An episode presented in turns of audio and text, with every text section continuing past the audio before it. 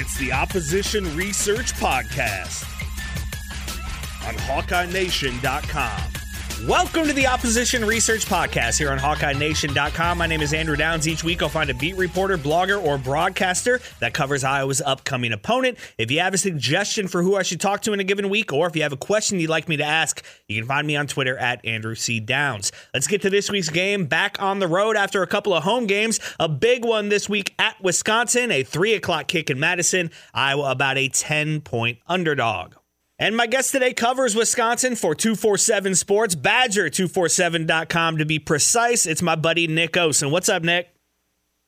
AD, great to be back on with you, my friend. Yeah, you're the first ever uh, two-time guest on the Opposition Research Podcast. Uh, for those of you who don't know, uh, Nick covered Iowa State up until just a few weeks ago and has now gone back home to cover Wisconsin. So uh, you heard him on the Opposition Research Podcast leading up to the Cyhawk game, and now you get him again for uh, for my hate week, Nick. Everybody else's hate week is this Iowa State game. Uh, this is my hate week. this is a big, big week for me. Badgers are one of your one of your bigger rivals, then, huh, my friend? They are, yeah, absolutely. My family's from Wisconsin. I lived there for a couple of years, and as a Hawkeye fan, kind of fish out of water, uh, I developed a, a, healthy hate for the Badgers.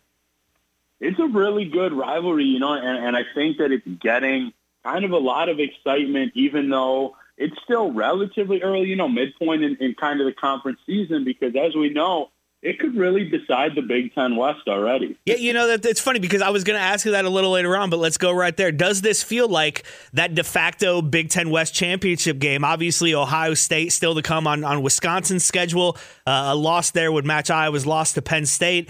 Outside of that, there's not a whole lot of, uh, of of real scary games for either of these teams on the schedule. I mean, does it feel like the winner of this? I mean, certainly has the leg up to get to Indianapolis in December.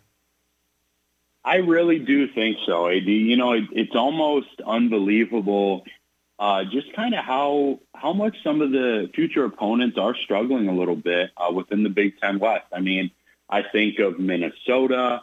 I think of a team like Illinois that had so much buzz last season. I feel like obviously they lost some some really impressive players to the NFL, but you know it really does feel like that. And even though the Badgers suffered a loss early in the season. Obviously, Iowa had a really tough one against Penn State and dealing with some injuries. Still, both teams are, you know, sitting at really impressive records, four and one, five and one. And I, I think it is going to be a decider. You know, unfortunately, it looks like weather might be a bit of an issue here in, in the Madison area. Nothing too crazy, just, you know, maybe hurting the total points and things like that. But I'm comfortable enough to say, AD, as long as both teams uh, really kind of stay healthy the rest of the way, this could be the decider. It's really interesting, man. Before we get into the specifics of, of this week's game, how are things progressing under Luke Fickell and that, that new staff there in Madison? Yeah, I would honestly say quite well. I think after maybe the Washington State loss and then a bit of a slow start against, I believe it was Georgia Southern, my, my first game on the beat. You know, I think fans, at least on my new board, were just kind of getting – maybe a little impatient, restless would be too far, but you know, just things like that. I mean, obviously there was a lot of excitement around this hire, but I think the way that Fickell really treats things as like an important process and how much this clearly means to him, plus the fact that Tanner Mordecai at quarterback has shown he can be a dual threat. The defense is really, really coming along. I would say it's it's been relatively smooth and very exciting. I think that if you told people mid to late October, the Badgers would just be sitting with one loss, set to host a one-loss Iowa team. I think most people would be pretty happy. And, and as we've seen, the Pac-12 is phenomenal this year. So I don't think that Washington State loss uh, should be looked at too heavily either. We all know that uh, running back Braylon Allen is a stud, but he's not alone there in the backfield this year. And I think 15 rushing touchdowns already for the Badgers. How, how effective has the run game been? And is it different this year than it has been in years past?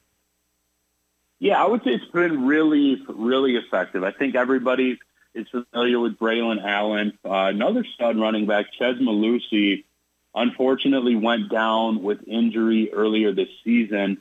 But, you know, they're showing their running back depth. Last week against Rutgers, they actually moved the ball really well. The Badgers should have had more points to kind of reflect that. Jackson Acker, actually kind of a local kid, I believe his third year in the program. Uh, he looked to be really good. And again, Mordecai is a legitimate threat with his legs. He's up to at least four rushing touchdowns on the year. And even though his passing stats won't pop off the page like that, that, that entire backfield, including the quarterback, has really been quite impressive and certainly reliable for this Wisconsin offense. You talk about Tanner Mordecai being kind of a dual threat. How has that passing offense been for the Badgers so far? I think that's the one area. You know, I mentioned that the defense is really coming along. I think kind of there was so much excitement around the air raid, and I think that the execution is still kind of coming along. I mean, again, it, it can't be too bad. They're four and one, and they've looked very comfortable at times. But I think maybe at, at times giving Mordecai a little bit more time to pass or wideouts creating a little more separation. I think there's certainly room to grow. And from speaking with Tanner Mordecai after last week's game, I think it's fair to say a lot of the offense would agree with that in a positive way. Uh, but all that to say, you know, they've certainly been doing enough, and I think they've shown really since the, the second or third week of the year what they can look like when they're humming along. I think they look phenomenal at Purdue. That was a game where wideouts got a lot of separation. I think it's going to be fairly tough against a good Iowa secondary. Obviously, they've got a couple stars back there. But overall, I would say it's been pretty good uh, with room to grow. You've uh, you've already mentioned the defense here a couple of times, Nick, and, and obviously that's a, a, stingy defense. Always has been for the Badgers, giving up about 15 points a game over the past three weeks. What players or position groups have, have stood out the most so far this season?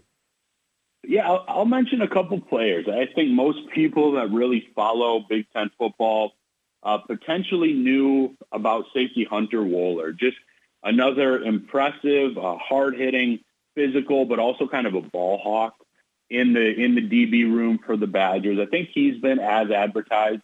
James Thompson Jr. has been pretty good along the defensive line, and then recently, who had maybe the best play of the season so far for Wisconsin is cornerback Ricardo Hallman. Rico Hallman, uh, as many of the, the coaches and players call him, had a pick six last game against Rutgers, taking that 95 yards to the house. I think he's got four interceptions on the year. He's also been a ball hawk, and I think I'm sure many people would agree this is an opportunity for the Badgers to potentially create more turnovers against a quarterback that's just been kind of thrown into the fire and hasn't necessarily uh, impressed, at least in terms of taking care of the ball at all times. Yeah, talking about that that quarterback, Iowa brings Deacon Hill back to Madison as the starting quarterback. I, I know he was in the program there, uh, but he never really saw the field, wasn't really a factor. So, has there been any talk this week about the return of a former Badger under center for the Hawkeyes? Yeah, I would say, you know, amongst really the fans and media here and there, it's been brought up a little bit, but just the way kind of the staff operates, in addition to them being a new staff, and you know things kind of humming along. I would say offensively for Wisconsin, it's been it's been a note. It's certainly been an interesting one, just kind of being around uh, things the last couple of weeks. But I wouldn't say it's been a major focus or talking point. I personally think on the media side of things, it's an interesting little storyline. And I think that's obviously going to go into Saturday. I know that's some of what I've been writing about, but just because, like you said, it's not like you know, he was Graham Mertz, a multi-year starter here or anything like that. I, I think it just is kind of more of a footnote in the lead up to what is expected to be a good a defensive battle to help decide the the conference potential champion representing the West uh, in Indianapolis in a month and a half. Well, I was going to try to play the type of football they've played forever. And, and over the past decade or so, Wisconsin has been able to beat Iowa at its own game. Do you expect a similar style of, you know, low scoring ball control game this week? I do. I, I think that, you know, it, it just seems whether it's Iowa and Iowa State, Iowa and Wisconsin, like the Hawkeyes are generally just able to kind of try to get their opponent to play that different game, like you mentioned, but it doesn't always result in wins. I think that I'd be a little more confident uh, that the Badgers would kind of try to play that type of way back if they were fully healthy in the backfield. I, I think with some of their great wide receiving options and the fact that they want to play fast at times, they could mix it up, you know, maybe a little more than other opponents have done against Iowa this year. But I just think with the way both teams are physical, how the weather's expected to be, and just kind of how familiar these teams are with each other, I think it will be kind of that grinded out type game. And I, I do foresee it being a good, close, competitive game for much of it. But I think the home team ends up taking this one in Madison.